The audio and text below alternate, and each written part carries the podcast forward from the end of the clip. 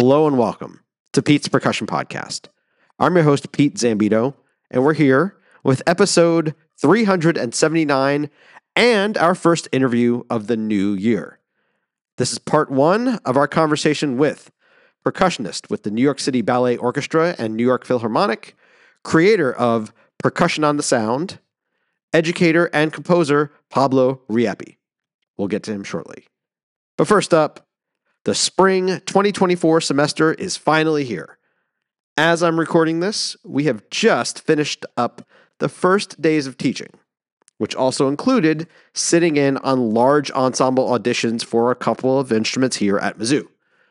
Looking forward to a busy but good semester here, particularly as I take on an updated course on pop music that I haven't gotten to teach before. I'm hoping it all goes well. And I'm already ready for this to be three and a half weeks in and the semester is just rolling along, which is my favorite thing. Speaking of rolling along, and it continues to be my favorite thing, let's get to our conversation with Pablo Rieppi. I was actually interested in having Pablo on the show in preparation for this past year's PASIC 2023. And it turned out that, for some unknown reason, his email response to my inquiry to have him on the show went to my spam folder which I'm still completely unclear as to why that happened. In any case, once that was rectified, we set up a time last year to do the interview, and here he is.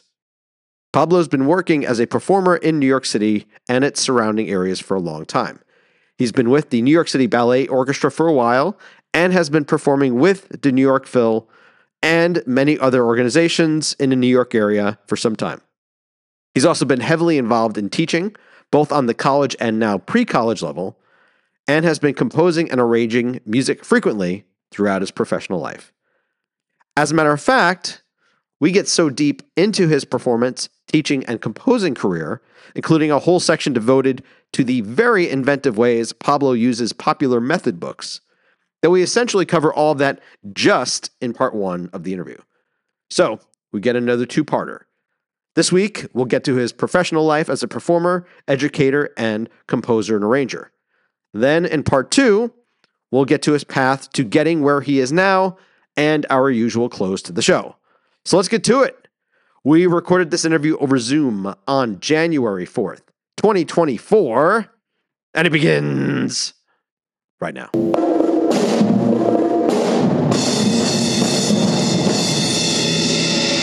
All right. So, Pablo, give me a summation of your percussion activities and responsibilities as they are at this point. Well, I'm a member of the New York City um, Ballet Orchestra. That's I'm, I'm tenured there as my sort of full time job. I'm currently acting principal just because we had a couple of um, people leave and there's an upcoming audition for that. So my responsibilities have heightened there temporarily.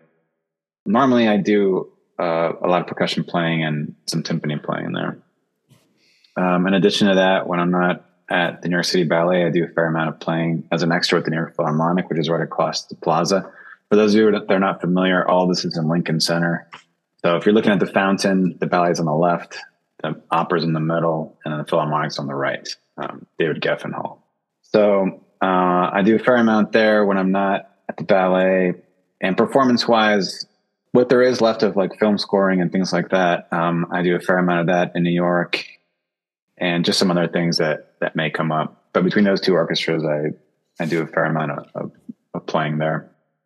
I love to teach, so uh, I teach at the Juilliard, the Juilliard School uh, pre college division. I help design the curriculum for the MAP division, which is music advancement, and then the pre college is sort of like the more advanced program I'm director of the percussion studies there and one of the, one of the instructors.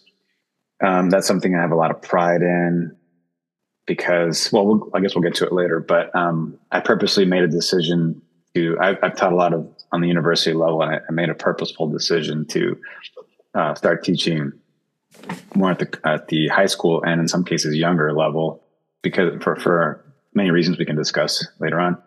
I also teach at Hofstra University um, and I developed my own program on Long Island called Percussion on the Sound, POTS for short, which is basically a pre-collegiate uh, percussion ensemble. Uh, we do all kinds of things from like music theory, uh, to all the fundamentals on percussion. And then we do a couple of percussion ensemble concerts during the year. Uh, there's a soloist concert, and it kind of all culminates with our summer, uh, which is a, a week long uh, residential program. So there's dorms and the whole thing at uh, Five Towns College. And that's a program that's uh, yielded some really great players. Uh, some of them go into the Juilliard Prep Division and other conservatories. Uh, but basically, with the exception of a few programs around the country, there's very few places where percussionists come migrate from the back of the orchestra to the front of the orchestra, as, as you would say. So this provides like ensemble and solo opportunities that pianists and violinists normally have at that age, but we don't usually get until the college level. So it's another another opportunity for youngsters, young musicians that are highly motivated to get involved playing uh, percussion as a soloist, as a chamber musician, etc. And then uh, I do a lot of writing. My latest book just came out. It's called 12 Modern Timpani Solos. And that was pretty cool. I'm just going to mention it real quick because uh, a bunch of my colleagues from around the country, timpanists that I highly admire, each recorded a solo. And it's all sort of parked on the Percussion Conservatory platform. Uh, Josh Vonderheide's uh, curating that, which is I'm very thankful for. So it's kind of neat because the book got released and you could immediately see a lot of the videos, you know, of of great timpanists playing them. And I write a lot of pieces. I'm currently working at finishing two more. I really love it. Uh, I love writing. And uh, what, the other thing that I really love also is uh, this year, um, I, have been doing it for quite a while, but this year I got the opportunity to present a class at PASIC. Um, so I love presenting classes uh, and getting in front of people and talking about percussion. I'm a total percussion geek. Um, talk about education, how to do things, how to make things work, try to help uh, young players because I, I remember starting off myself and being a young player. So um, that's fresh in my head. And I, I love the opportunity to try to help younger players get to where they're going. So that's basically what I do. Extras in there somewhere that I guess we'll get to at some point. Your prime job is New York City Ballet, is that right? Yes. And that's is that what got you to New York? I came to New York a long time ago to get my master's at Juilliard. In my la- I, I actually did a master's and I did a year of, uh, I guess I think it was called professional studies at that time. It was basically you had to re-audition if you wanted to stay, and it was just a place for me to be able to practice.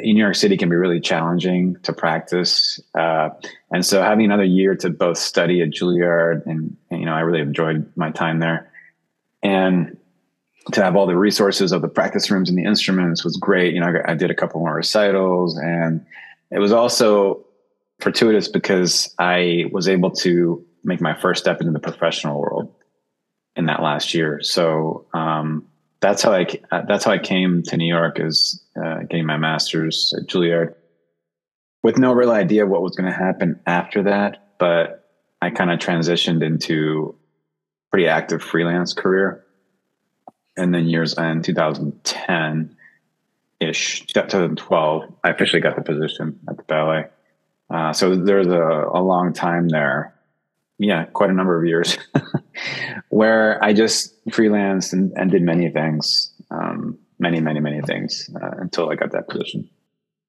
getting the position there had you been playing with them just as a freelance here and there or was this a an ensemble that you you were like, I'm just going to apply because I'm applying for positions and I'm trying to get something a stronger foothold or something uh, permanent. Yeah, I'd been subbing there for about two years. Okay, before that, and it got progressively more busy subbing there. In the meantime, I was trying to juggle. You know, I had my own Broadway show, which is you know eight shows a week, and teaching. And I was teaching at Purchase College at the time, and uh, Columbia University, and all these places plus recording and a lot of chamber music. So it was a very, very, very busy time. One of the great things about the ballet is it gave me the opportunity to be more selective about the work that I that I did going forward and giving more chance, uh, you know, more time to to do some writing, to practice more, things like that. So when that came along, I was really, I, I felt very lucky and I was very happy about it. What is the schedule, the tip, the regular schedule for the ballet in terms of um, practices and performances? It's approximately 26 weeks. a year. It's a little more than that. Um, in terms of our contract, it's a little more because of you know vacation and and there's a there's a summer week at Saratoga and and a couple other things. But basically, it's 26 weeks. Those weeks are double dense. Uh, typical uh, symphonic schedule would be three or four rehearsals and three or four concerts in a week.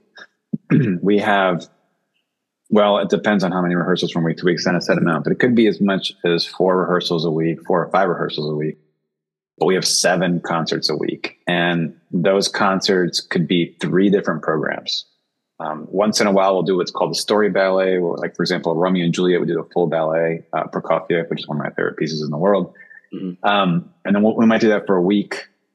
Um, Swan Lake, we might do for a week or two, but uh, it doesn't happen super frequently. More frequently, it's a case that we do three or four programs in a given week, which means it's a lot of action, a lot of turnover of instruments, a lot of rep to learn. Of course, we are a repertory company, which means the pieces come up, a lot of pieces come up quite a bit, but every year there are at least, I would say, four or five new pieces that get introduced. Some stick, some don't. It's a very exciting place. The repertoire is fantastic. You know, George Balanchine, who founded the ballet, was a very good pianist and musician himself. Um, so he highly prized uh, great music and arrangements and things like that. He had a very good relationship with Stravinsky. Stravinsky wrote us a piece called Agon, um, which is not performed too much outside of the ballet world. But uh, just to say that uh, the connection with music at the ballet is very traditionally very strong. Uh, so the repertoire is indicative of that, and there's some really great things to play. So, and yeah, in any given week, it might be three or four different programs. Usually, some really great stuff to play. You might have a bunch of rehearsals on top of that, plus the teaching load, and gets busy. And then you might have like, you know, a few weeks where you're off from the ballet, which is great. Um, gives you a chance to recoup. You know, practice. I like I said, I end up playing in other places during that time. Uh, so. I personally love the schedule. It gives me a lot of freedom to do other things you kind of answered that que- uh, question I was going to have about if it's 26 weeks or you know maybe a little bit more that there have to be I would assume like breaks as you were saying within ballet are you playing a lot of the same a lot of programs done over and over and over again because it's a genre that has a lot, but not as much as other genres. Not as much, I would assume, not as much as opera, not as much as the symphonic world. So, what ends up being a lot of the repertoire? Is there a lot of new uh, ballets that are being written that you're also playing? How is that factored in? We we pull from symphonic and from opera. To tell you the truth, there are pieces that are written for the ballet, like Romeo and Juliet's a ballet. Rite of Spring is a ballet. Yeah, that's performed in the symphonic world. And, yes. and, the reverse happens. Like, for example, we do a whole Copland program where it's actually a lot of fun. It's like Rodeo, Appalachian, and Appalachian Spring and Billy the Kid. It's a whole suite. It's one yeah. night. So part, so, so those are ballets, obviously, also, but um, they're performed a lot in symphonic world and they've been choreographed um, as a set for us. You know, we'll do parts of Tchaikovsky's uh, Third Symphony, uh, or actually a piece I didn't know very well at all was Tchaikovsky's Suite Number Three, which is an, an orchestral piece. Hmm. But I, orchestral world, I never actually played it. I played it for the first time in the ballet, and the ballet would do it quite a bit. So we borrow a lot of repertoire from the orchestral world and and operas too that that make certain arrangements. Uh, of pieces. Uh, so actually, our repertoire is extremely broad and very rich. And then, of course, as you mentioned, there are pieces that are written just for ballet. Not only that, but there's also operas that have like French Grand Opera or something where there's a lot of dance that's involved. There, there are ballets in operas, like yeah. it's called ballets. Um, so you're right, absolutely right. That's right. Um, and we we do quite we quite, we do a number of those as well. Uh, another thing that happens uh, frequently is, for example, Nutcracker. We do well, yeah. we do 50 performances of Nutcracker, and it's uh, and I'm I'm not exaggerating when I say they're every single performance is sold out. I went to get my daughter a ticket uh, last week, and there were no tickets available.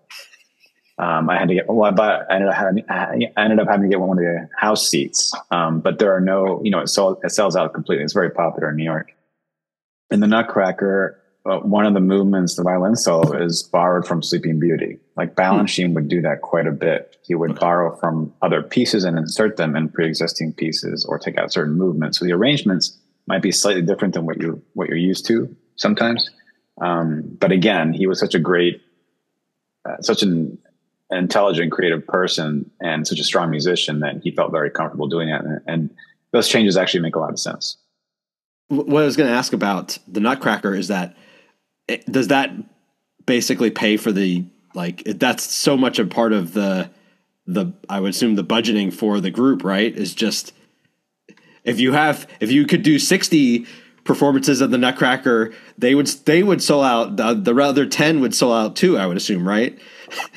like probably. I mean, we start the day after Thanksgiving, literally. That Friday morning we rehearse. Huh. We have one rehearsal.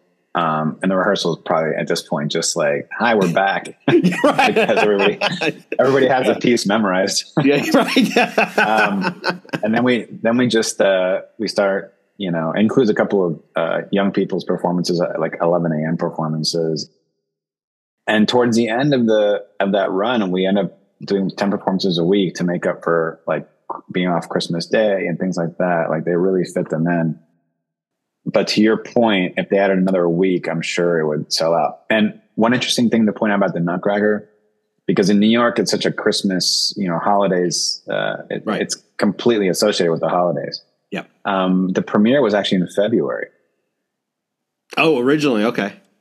Originally, the premiere was in February, so it was not necessarily linked to the holidays, but of course, and now it's like in New York, it's like you know that's synonymous almost. So Right. how, do you know the number of how many have you played? Like what, fifteen hundred performances of it at this point?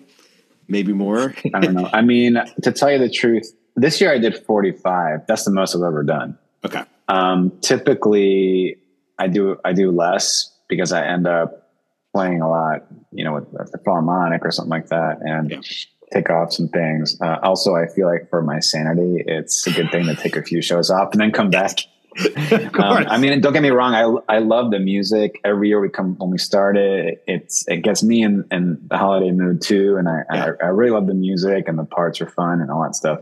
But you know, anything you do with that much repetition, uh, you need a break from once in a while. So that's that's of course no exception. Um, but over the years, I don't know how many I've done. I I've never counted, but uh, you know, you can do the math. I'll say I roughly started in 2012 ish and an average of 35 to 40 a year. So um, they add up. But, and also to your point, yeah, it pays a lot of the bills. So it's a very important part of our season. And, you know, coming from a Broadway background, or not a background, but a number of years where I played Broadway shows, with the Nutcracker, I know that we play it basically for December and then it's over. When I was on Broadway, that, that could, that could last a year or two years it's it's relatively easy for me to to get through them compared to other experiences I've had. Within the space of Lincoln Center, how do uh, musicians, the other percussionists, is is there plenty of room for equipment? Do you have to keep things in different places? Is everything kind of accessible right there? Each venue has, I would say, in general, everybody does pretty well you know, Juilliard's got plenty of money, plenty of budget for pieces that require kind of maybe more eccentric instruments uh, or instruments that are not normal, like oxy- tuned oxygen tanks and things of that nature.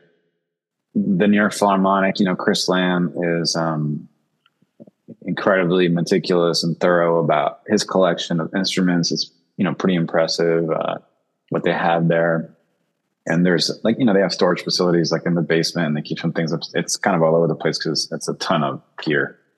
Um, the met also has a nice collection. We have a very good collection. It's not quite as extensive as the new york philharmonic but you know over time you you keep building these things and, and replacing gear and buying more equipment i just set my shopping list last week and bought a bunch of things uh, i go up to zildjian like once a year i'm a zildjian artist so I go up there once or twice a year and pick out.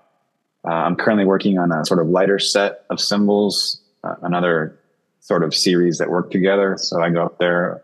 I might I might cultivate. You know, I might um, you know curate that over the over the course of maybe three years. Go up with a couple pairs that I already bought, maybe something that I'm shooting for, and then try to match. And you know, picking cymbals is in the factory is it's great. It's a great privilege, and and and I love doing it, but it's very time consuming and kind of taxing on the ears because you're there for a while trying to match the perfect pair. I, we use a lot of calf heads at work, so uh, we end up tucking a lot of those ourselves, like on snare drum, uh, timpani. our timpanist Ian Sullivan does that, you know, three or four times a year. I do that on tambourines and, and, snare drums and things like that. So there's a lot of um, there's a lot of uh, I think care and attention paid to the gear, uh, just because I think the more experience you get, the more nuanced your hearing gets, and the more you desire to have different colors and different sounds. And sometimes you have to make those happen by you know making your own heads or you know as, as a percussionist, I know you know that discovering that perfect cymbal or a great drum that's in some kind of weird garage sale or something like that is is very satisfying, gratifying, and and the search never ends. So same thing with those institutions. I think you're always looking for certain sounds, and unfortunately, we live in a place um, where you know there's a pretty decent budget for those kind of things. Uh, it's not unlimited, or uh, you can't get whatever you want, but certainly you can make a case for for things that are important when you got the full time position, what was that audition experience like? Was it over weeks? Was it one long, long, long day? Was it a weekend? What What was the situation? Actually, I was pretty lucky. I was appointed because I've been I've been subbing there, and the conductor just appointed me. So um, I think those days are probably gone there. Um, you mean for uh, you? We have an upcoming. No, for the whole institution, for everybody. Oh, oh, I see we have a new music director and and you know it makes sense um, so our, our upcoming openings are are all you know are actually for the last several years of are all audition based um, but yeah i was fortunate i i was appointed um, you know based on my playing there and uh, yeah those you had the years when you were um, you were a grad student but you were also gigging and kind of making your way. Is that how the connections formed for you to be with New York Phil and with some of the other uh, organizations that you started working with? They they all started at that point. Certain organizations, yes. Um, York Phil, I I'm not quite sure how I started there. Perhaps I mean they don't really tell you, oh, this is what happened necessarily. It could have been a recommendation from you know uh, one of my teachers played there. Um, I know that I know I was doing a recital with Joe Pereira at one point, and who was in the Philharmonic at the time, and you know Chris Lamb came to the recital. I, I, I'm not sure.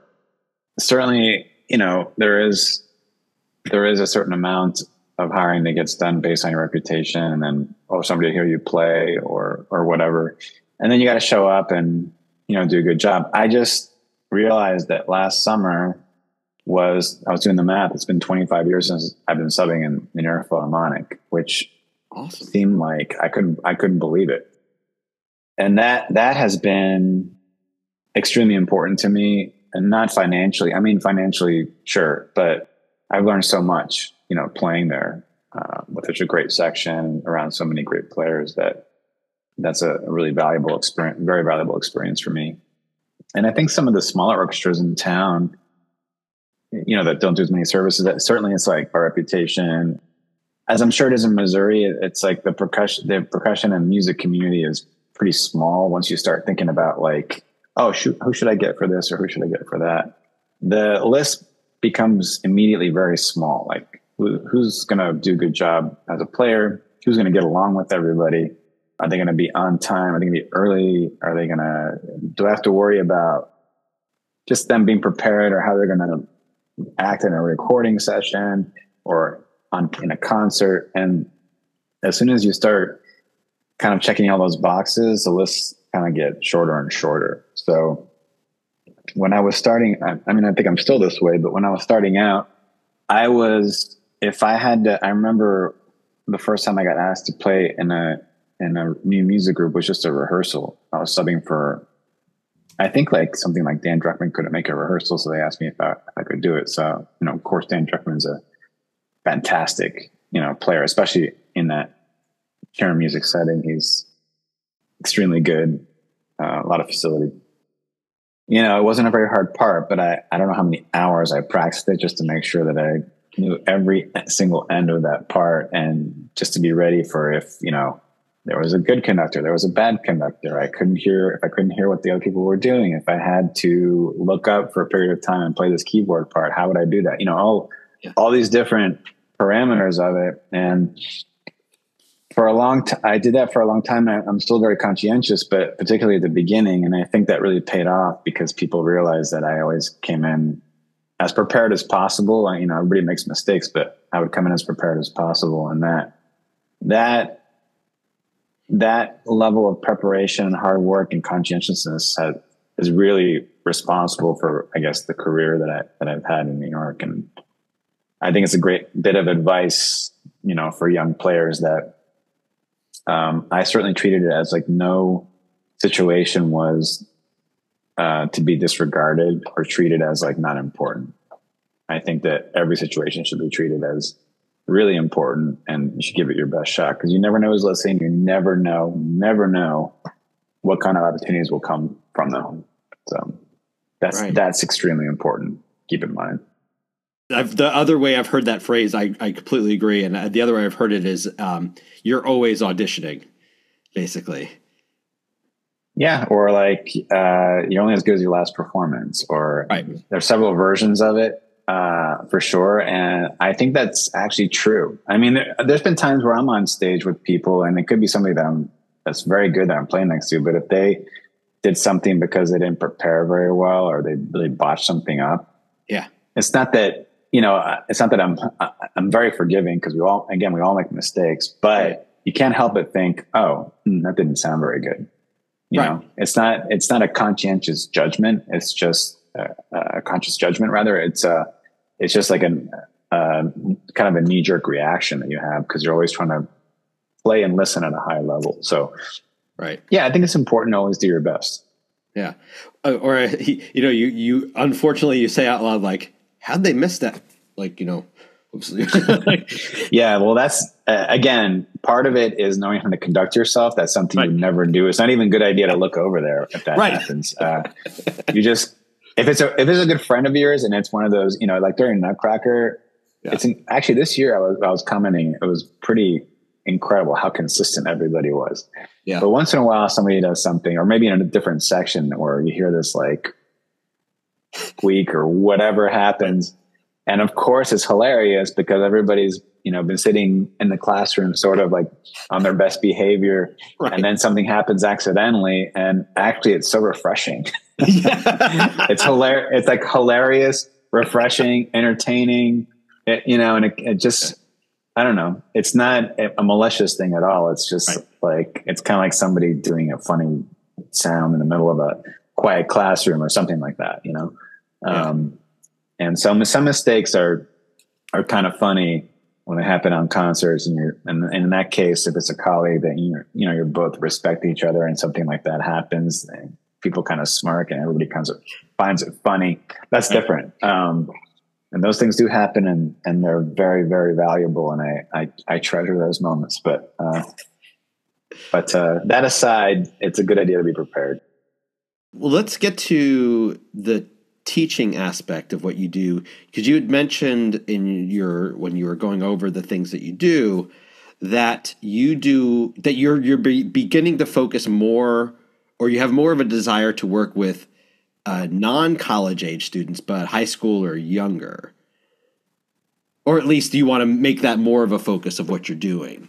Um, what what is the is there a particular reason that that's you've come to that conclusion i guess I wouldn't say that it's um, more of a focus. I just want to make it an equal focus.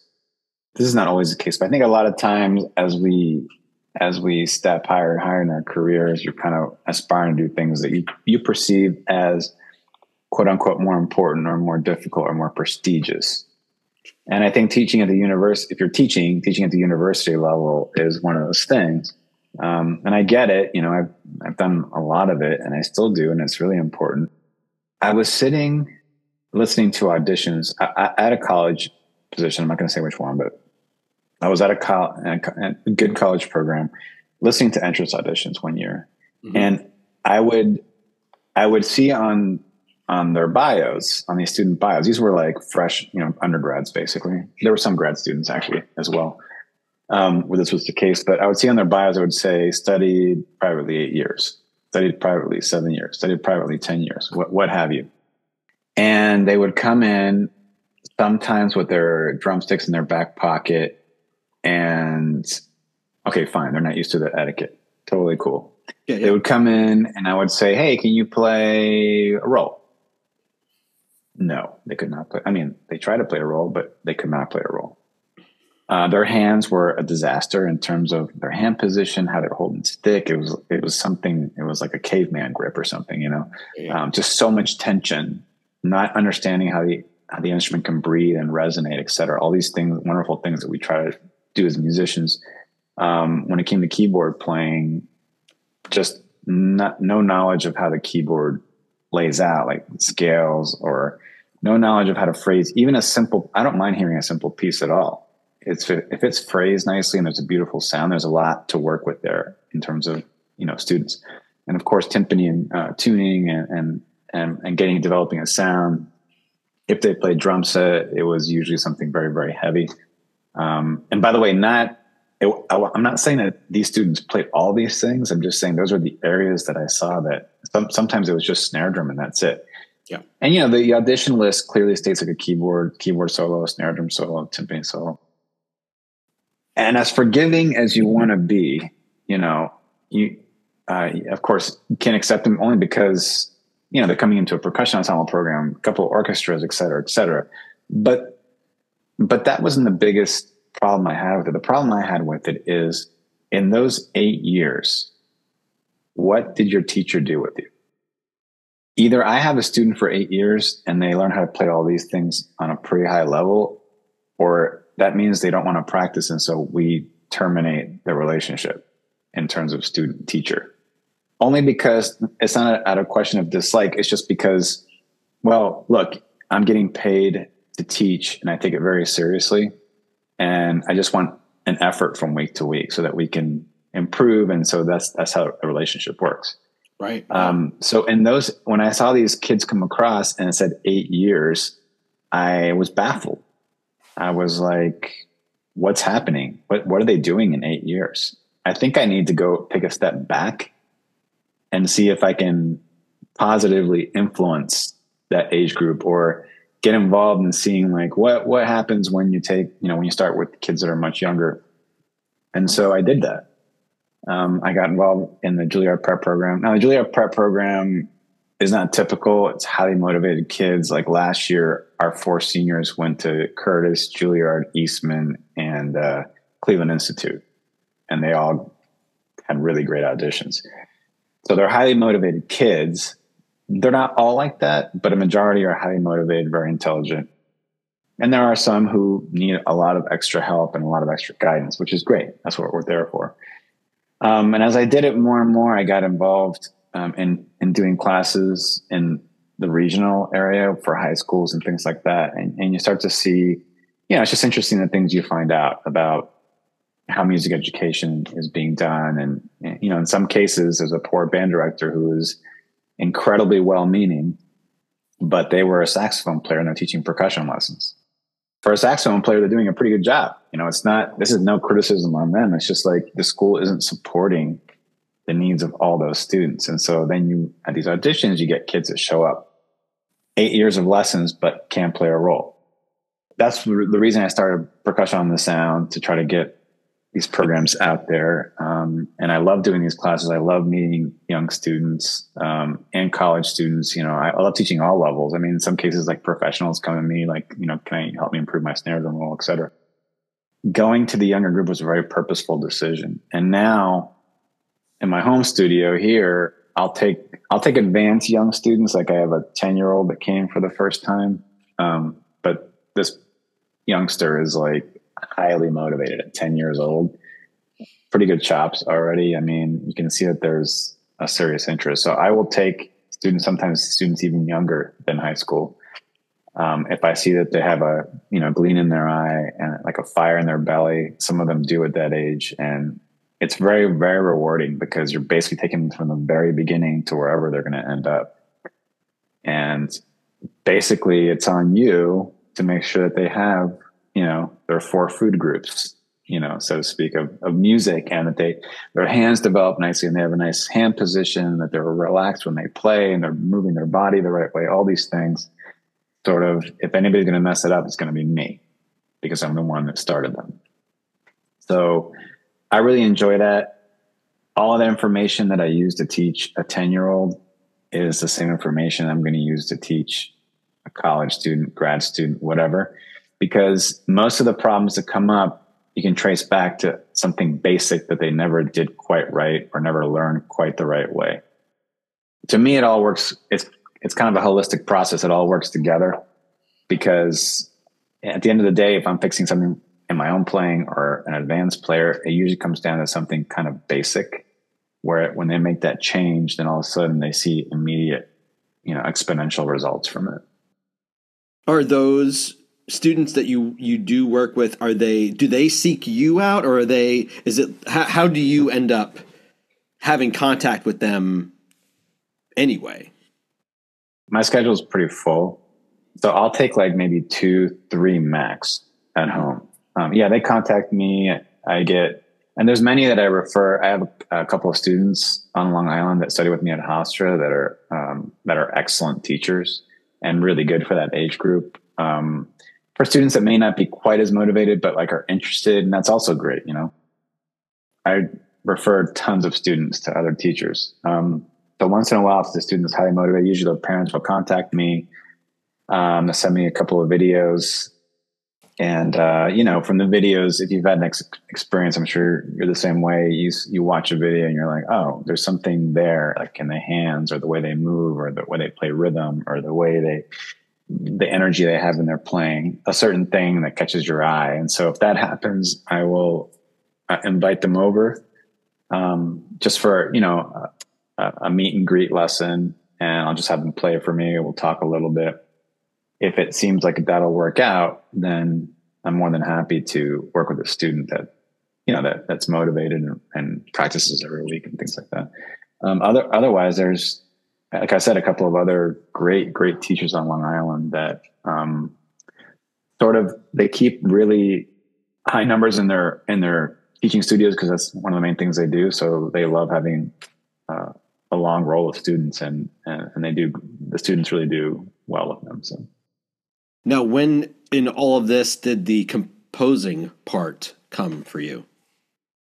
I've always been interested in, in writing. uh, just co- from listening to music, um, I can remember as early as like my undergrad, we had like very small composition projects. A lot of it was probably horrible, but uh, I, I, I had a lot of fun doing it. It was like a puzzle.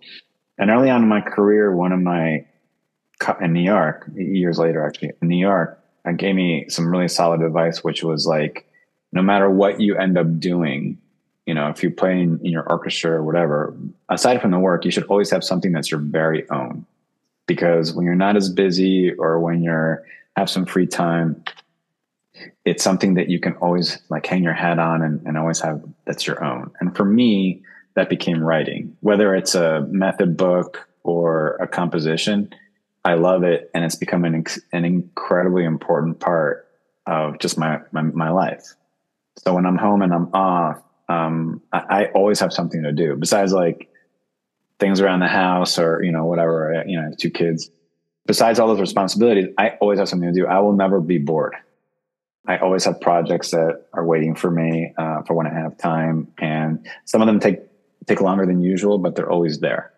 And I look forward to them. Like when I'm off, I you know run down to my studio and I I start doing that those things, and they're just very fulfilling. And writing was the thing that happened. Then along the way, for example, Rhythmic Roots, which is a suite of solos for snare drum with bass drum and hi hat. Um, those are becoming pretty popular, and I, I, play them a lot in my classes. Um, those came about because a lot of you know classical students have never touched a drum set, right. and for me, drum set was my first instrument. Even when I'm playing xylophone in an orchestra or tambourine or cymbals or whatever, I feel like I'm grounding it in my feet based on my drum set playing. It's where I, I, I link up my time with like the violin, the brass, the conductor, whatever it is. That's where I link up my time, and it helps me play much more together in, in, in any given ensemble. Even when I'm playing by myself, there's like a point, like a like an internal kind of groove, sort of a timekeeping that happens. I do some basic drum set with with those with my students, but I also do like exercises where they have to like keep the feet going, a shaker, and play some rhythms in the other hand to expand like this responsibility of, time, rhythm, and coordination uh, and so when they go back to playing just snare and just four mallet and marimba, whatever it is, it just has a different feel and a different sense of, sense of conviction and authority to it. I think the composition is the thing that drives a lot of that stuff. I, I get the kind of the desire to to want to write and obviously to get better at it and have you have an outlet for it um, for sure. But was was some of that motivated by just did you did you have things that you would work with students on and go you know this really doesn't exist maybe i should write it were, were you uh, thinking of it that way i don't know if you know this but i wrote a whole set of accompaniments for the snare drum etudes mm-hmm. 12 etudes for a harp and piano um, so they're all melodic and harmonic accompaniments for that and the purpose of that was when I would play the Delécluse etudes, there came a point with the metronome where I felt, regardless of how much I practiced, it sounded like so vanilla, so flat to me. Like it, it, it, it might be correct, but it didn't sound exciting or interesting. In a, in a word, it didn't sound melodic. I, when I teach my students, I tell them, you know, I say you should play the snare drum mel- melodically. And so they ask me, well, how do you do that? You know, and, and I say, well, after years of kind of asking myself the same question, I found that when I played the Delécluse, I was humming a melody that didn't exist. I was just making it up in my head based on what I perceived to be like the phrases in, in the, you know, in the etudes that the ones that kind of fall naturally based on dynamics or, or activity and things like that. I would just hum out tunes that, you know, didn't make any sense in a lot of ways, but I found that two things happened. Number one, I was playing in chunks instead of note to note but also all the technical stuff was much easier because I wasn't thinking of a four stroke rough. I was just thinking that that was the end of a phrase and maybe how I wanted that to flourish or how I wanted that to decorate the note instead of thinking of these three notes going to the other note, how I'm going to play it. So I wasn't fixated on how I'm going to do this. I was fixated on the message. Hmm. And the melody, thinking of, of, the melody helped me do that. So I actually sat down and wrote out 12 melodies and harmonies for each Delécluse etude, which are available, you know, out there. But and I started playing along with them in classes and things like that. And a lot of students like really responded to it. Um, when I do it myself, and this, this is, this is one example, but I do with a lot of different things. I do the same thing with like the Pratt book. I put them, I arrange them all on drum set, you know, and I play the snare drum parts. Um, but when I do that, I just I play everything more relaxed, mm. and I'm able to play more musically and disregard like some of the technical things that are difficult in the pieces. I just kind of play through them instead of fixating vertically on them. I'm I'm able to play more linear, which is the way our time exists, the way our music exists, way our phrasing exists. So that was extremely important. It helped me a lot, and in turn, it helps students a lot. So that's an that's an example of how the composition part help helps me, you know, solve my own problems, my playing, but also my students' problems. And you know, of course, I'll I'll come up with exercises on the fly to help them with certain things or combinations that, um, you know, I, I, think the I think the uh, overriding word here is like creativity. Yeah. Um, and I think it's an important part of teaching and learning that are often disregarded. Like, for example, p- people will pick up a, uh, let's say, let's take the green book, for example, like a, for xylophone, right? The instruction courses. a lot of people play the first lesson their entire time in school, and that's it. So that that to me is like the narrowest version of how to play that book. Then I set off on a mission to like read through the whole book twice. Okay, so that's like what you should do. So it's not even like extra. But then taking some of those things and recreating them for like, you know, how can I apply this to timpani or how can I apply it to four mallet playing or how can I how can I how can I apply these ideas to snare drum? You know, that's using a little more creativity in your practicing or not relying on a book on how to play a snare drum roll to develop your roll right? Thinking of what are the problems with my roll and how do I want it to sound? What kind of colors do I want to create and how does that exist in my hands? That's, that's using creativity for problem solving, which if you look around you, right? How do we get to the moon? There was no instruction manual they had to write the instruction manual to get to the moon, which means they had to be created. So all the problems, all the problems are the things that we've accomplished as a, you know, as a, in the human race, or, or you know, even in the last ten years, whatever it is, like vaccinations and things like that. These were all. There was no instruction manual for these for these problems. They were they were created. The solutions were created, and we should do the same thing with our playing we should create the manual. It's going to make us better. There are great resources and we should use them as a base, but everybody is a different player. Everybody has slightly different body movements. Everybody thinks slightly different. Everybody looks different, thankfully, right? This diversity is wonderful. And so the way we learn is going to be different. And the only way to make it extremely powerful or the most powerful version you can is by being creative with your learning.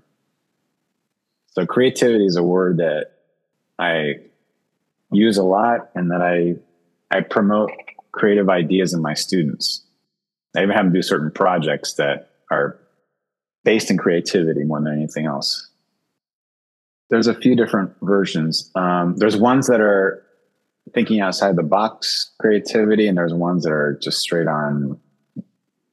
What, what's your idea? Like I gave them composition assignments. Like one was taking a uh, two poems they could pick, and they had to set it to music with uh, with a specific instrumentation, percussion instrumentation, a minimum, so they could expand on it. And some kids came back with these beautiful compositions that included like electric guitar drones and include in addition to the percussion setup, singing. Um, they some pre-recorded the poems and and created these these beautiful textures with live percussion playing. I mean, they just they they come up with some amazing ideas. So that's that's an obvious one in a way, right? You make a prompt, you have to create something from scratch. But another another less obvious one, but I think that helped them with their problem solving was this this little project they called uh, Pick a Pair, where they had to pick a snare drum solo that was in the middle of their abilities, so nothing that was too difficult, but not too easy.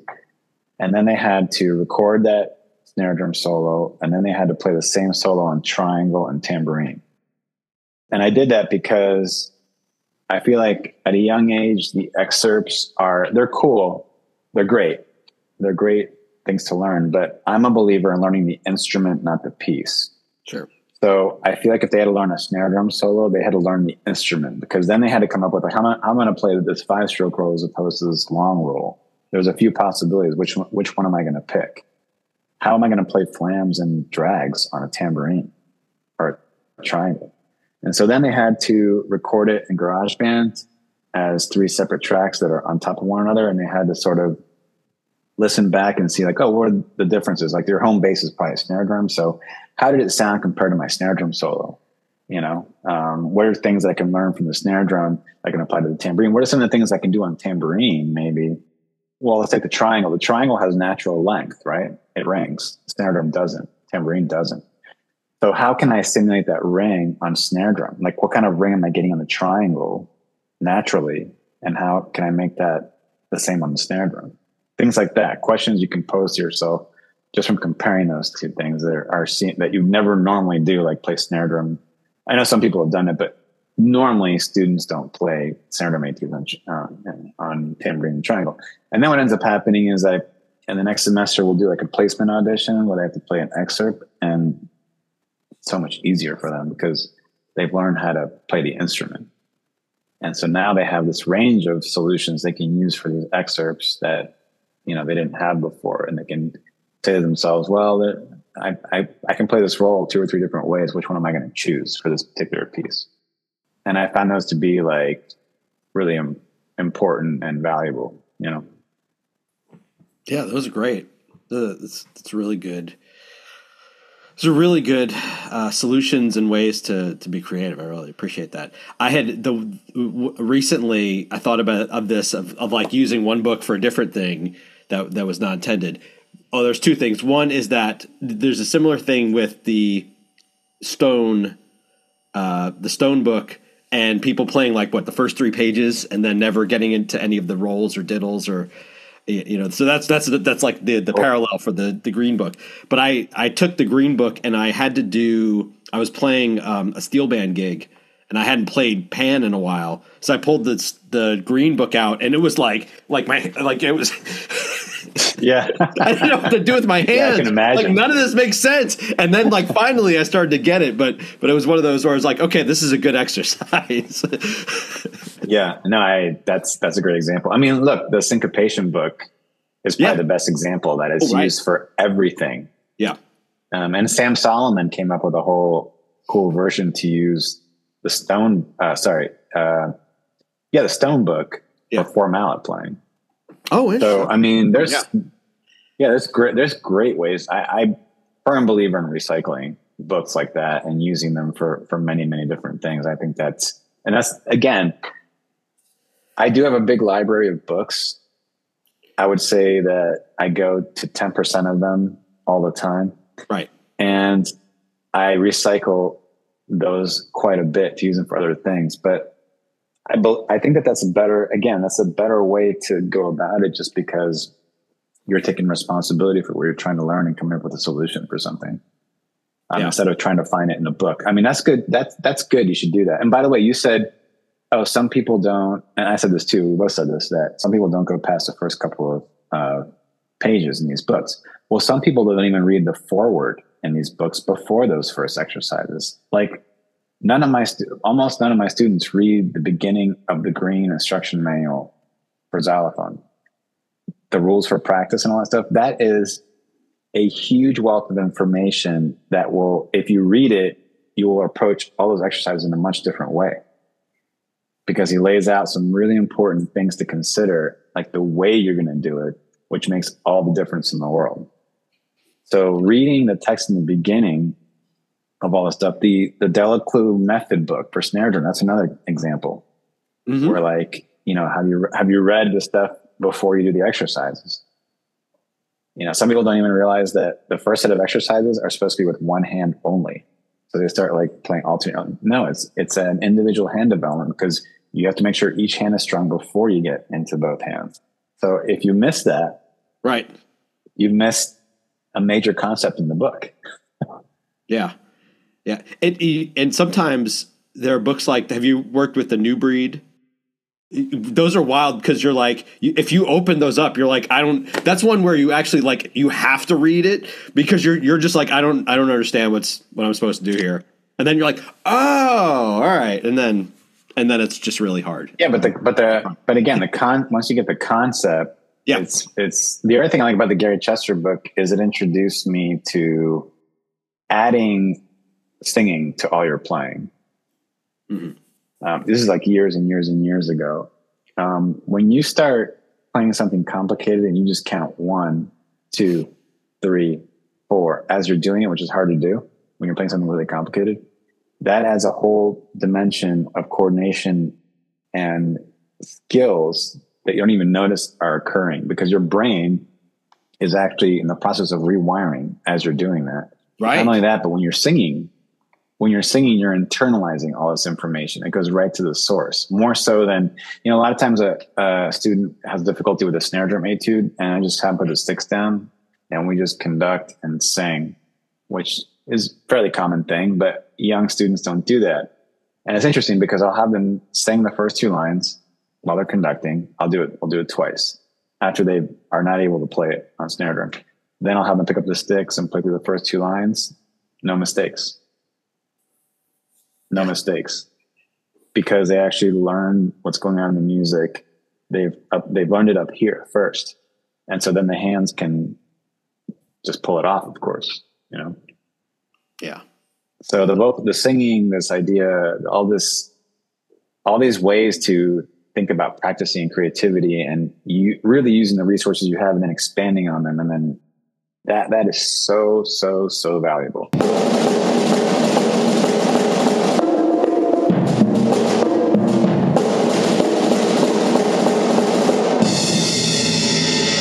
And we'll get to part two with Pablo Rieppi next week. Stay tuned. This week's rave is the 1976 autobiography Coal Miner's Daughter, written by Loretta Lynn and George Vecsey, available wherever you get your books. I tend to go back and forth about my feelings regarding autobiographies. They frequently are fine. They can be not particularly well written or somewhat elucidating, but a lot of times they're underwhelming.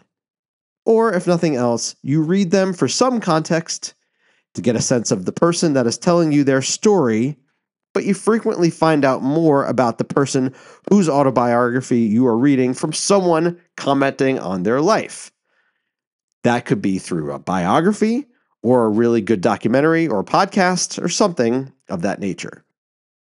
Part of why this particular autobiography is a rave this week is due to the nature of the subject. In this case, Loretta Lynn, who seemed to have a pretty fascinating life to talk about when this was written, in this case, while she was in her early 40s.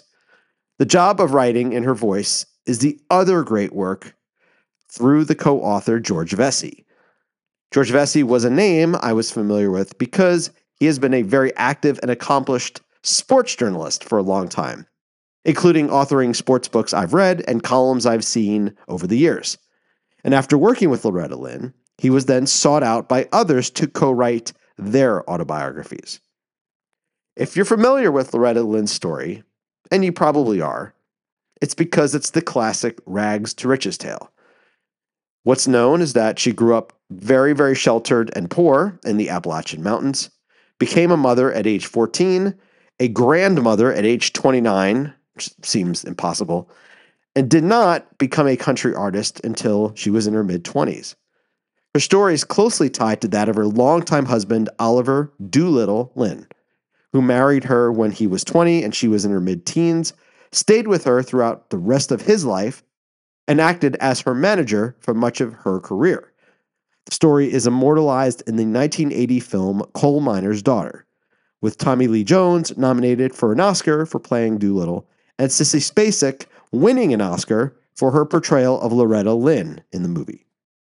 The autobiography is split up into a lot of short stories about Loretta's life, including her life growing up, parents, her siblings, being a mom, getting chased after by men who want her to cheat on her husband, her finances, buying property, songwriting, and many others. It's easy to read, particularly in segments, and you get to learn a lot about the country music industry of the 1960s and 70s when much of this is professionally set. The real gem of the book, however, goes to the work George Vecsey did to make this truly, and I mean truly, in Loretta Lynn's voice. If you've heard Loretta Lynn in interviews, seen her live performances, watched any number of great documentaries that she's been involved in, you really do get a sense of what she sounds like. And few, if any, autobiographies do a better job of allowing you to literally hear someone talking to you while you're reading it, as Coal Miner's Daughter does. You cannot escape the fact that you are reading and, in essence, hearing the conversational nature of Loretta Lynn's voice as if she's telling you a story with no one else around. And that is what makes this work stand out. Available wherever you get your books. Hey now, public library. Check out Coal Miner's Daughter for a truly engaging read. And that's our show. Subscribe to the podcast on Apple Podcasts and leave a comment and a rating. You can always find every episode and the show notes at the homepage at petezambito.com slash Pete's Percussion Podcast, the episodes. The show is also on SoundCloud and Spotify and many other podcast locations. If you're on Facebook, like the page Pete's Percussion Podcast. You can find me there on Instagram and X at Pete Zambito or by email at petesperkpod at gmail.com. And I'll catch you next time for part two of our conversation with Pablo Rieppi. Until then.